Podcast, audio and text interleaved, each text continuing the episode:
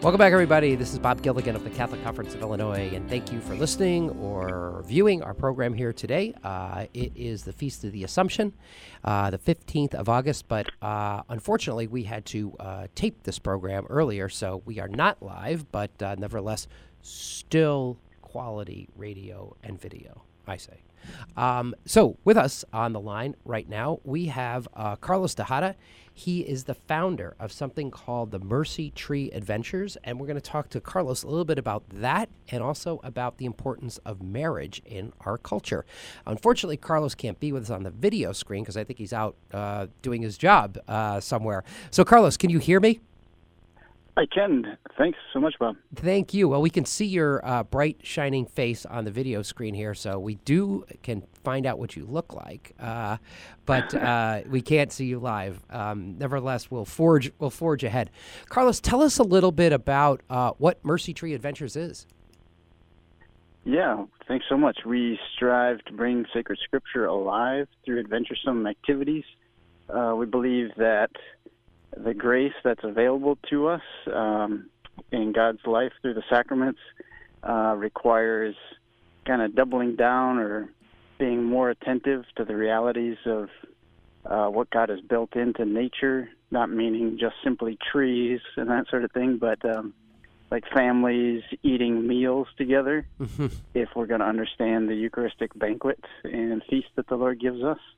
Um, and so, uh, yeah, we're striving to create activities that appeal particularly to men and their families.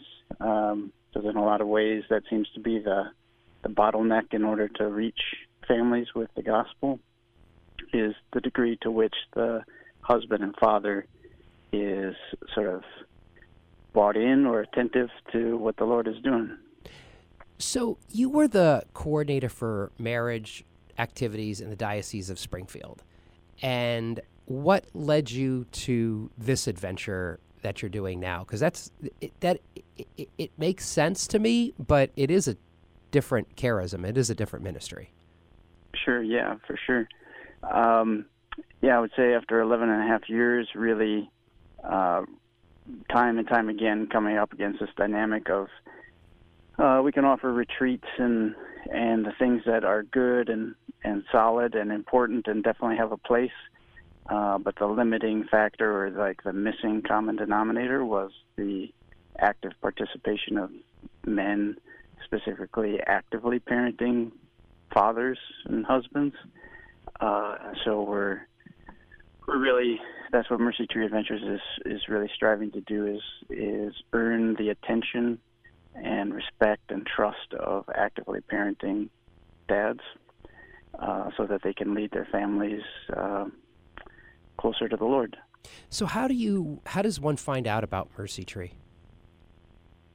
Yeah, we'd be honored uh, for them to go to the website, which is mercytreeadventures.org, and they can send a message there, or there's a phone number, mm-hmm. and it'd be honored. It'd be an honor to connect with anybody. And tell us how you work. Uh, so, if I wanted to be a participant in Mercy Tree, I sign up, and what happens after that?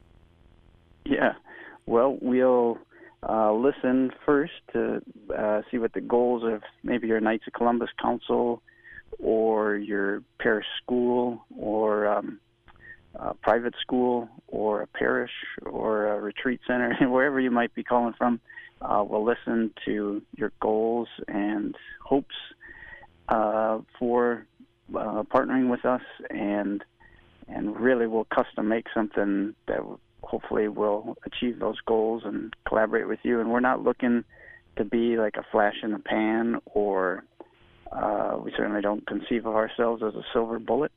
We're really looking forward to partnering with uh, really kind of a small number of locations and really going deep with them and being like this ready-made um, uh, multiplier effect for them and their staff, their volunteers, um, to be um, like a disproportionate um, investment for them to mm-hmm. really leverage the force, uh, the resources that they have uh, to produce abundant fruit for the people. So, what does one do? What are the activities that they engage in at Mercy Tree? Uh, yeah. Well, here again, uh, we really pride ourselves in um, thinking outside the box and and developing uh, whatever might be needed at a particular community. But some of the things that we have done in the past, uh, in addition to our bread and butter of recreational tree climbing, which is uh, using the same gear that arborists do to safely climb uh, inspected trees. Uh, things like geocaching, which is using GPS coordinates to find hidden things out in the world, uh, sort of like a scavenger or progressive scavenger hunt. Uh, we do go kart racing, um, uh, jet ski uh, travels uh, combined with geocaching, combined with tree climbing. So uh, all sorts of things. If, if there, where there's a will, there's a way. We figure. So, do you go to uh, a group, or does they, or do they come to you, or both? Yeah, yeah. Um, uh, here again, we think uh, it's really important that um, places that we're partnering with uh, can offer something to their people that is local, affordable, and quote unquote brief. so mm-hmm. a lot of times, um, and there's certainly a place for it, uh, you know, a weekend away or um, something like that. Uh, but the, what we're striving to offer is something close geographically to where people are, uh, like an afternoon or a day. Got it. And uh, and affordable for families that are, particularly in today's economy, um, really trying to make ends meet. So tell us a little bit about yourself. We got to take a break, but I want to hear this, and then sure. we're going to jump to something after the break. So tell us about yourself. While you were working at the diocese, you have a background in in arbor. Uh, is it arborist? Are you an arborist? Is that how you pronounce it? You you have a background uh, in this area as well. Yeah, um, my undergraduate degree is in forest science uh, from the University of Wisconsin Madison, and I worked for the Forest Service as a wildland firefighter for uh, season and a bit out in uh, Oregon State. It was amazing. Uh, prior to that, I was in the United States Army. This was before September 11th.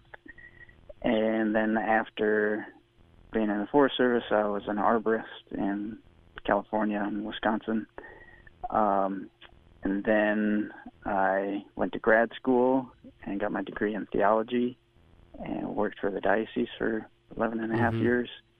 And so now it feels very much like um, the culmination or the integration of all these different parts of my life uh, now with Mercy Tree Adventures. And my wife is the co-founder, Elena. She, there's no way Mercy Tree Adventures would, would exist without her for lots of different reasons. But um, um, I'm so excited to be ministering with her in a more direct way and, and our kids as well. So, Carlos, you said that, I, I, think if I heard you correctly, you said that one of the problems today is the lack of um, participation from males in the family structure. Yeah. Is that what is that is that true? Is that what you're finding? And do you think this is one of the things that is lacking in society?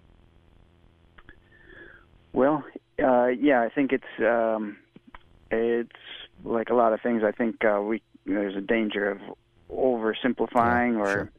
painting in too much of a caricature kind of way the complex dynamics. But yes, I would say a father actively leading the charge and saying, "Honey, like this is the the mass we're going to go to, or this is how we're going to make sure Johnny and Susie are ready for First Communion or confirmation, that's a pretty rare thing. Uh, I think in a lot of a lot of homes, the the father is concerned with providing, and that can be all consuming. Uh, you know, providing um, you know physical provision, you know, shelter, food, yeah.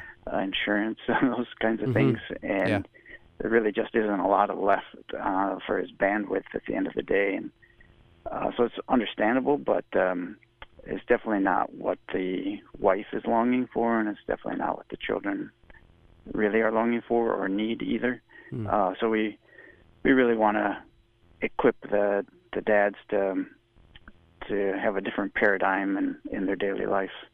I think what you're trying to do is make families stronger. In essence, um, it, it, sounds to me like you're yeah. probably starting, yeah. in most cases, from an engaged family, uh, whereas um, I, I, think one of the bigger problems we have is that there is no family. Um, what mm. what actually called us, uh, what made us look for you, um, the segment we were going to do here is to talk a little bit about the legislation that's pending in in Congress about the uh, respect. I think they call it Respect for Marriage Act, and in essence, what they want to do is is to codify uh, same gender marriages uh, as the Obergefell decision had done.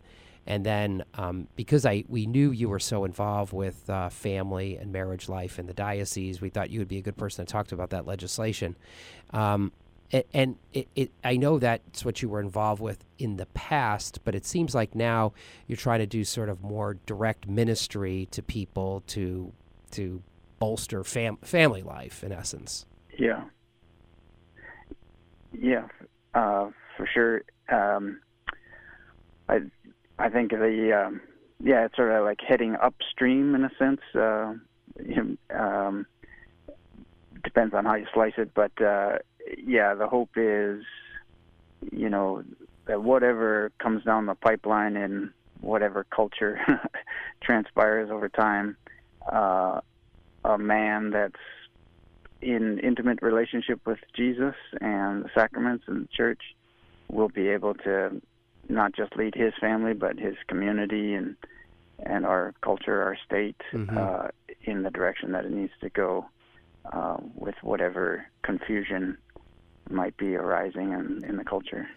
Uh, there's a lot of confusion. Um, and, and, and what I would like to do is, uh, while I have you on, and if you want to make a comment about this, you're more than welcome to do. But uh, I did want to call attention to uh, the United States Conference of Catholic Bishops has asked us to uh, do what we can, and we've sent out some action alerts about legislation that's pending in Congress um, that would codify, in essence, the uh, Supreme Court decision that came down a couple years ago in terms of what it's called Obergefell, which makes same gender marriages the equivalent of, of what we've had with traditional marriage for years.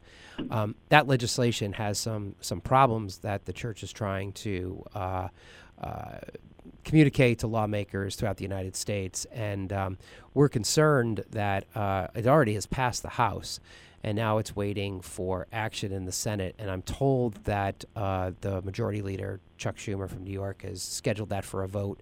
Uh, I think maybe in September after they come back from their recess, if they ever get on recess. Um, I'm not sure if you're following that legislation at all. If you have a comment about it, or if you want to say anything about it, or um, if you feel comfortable talking about that. Yeah, uh, I'm afraid I have not uh, not been following it. Um,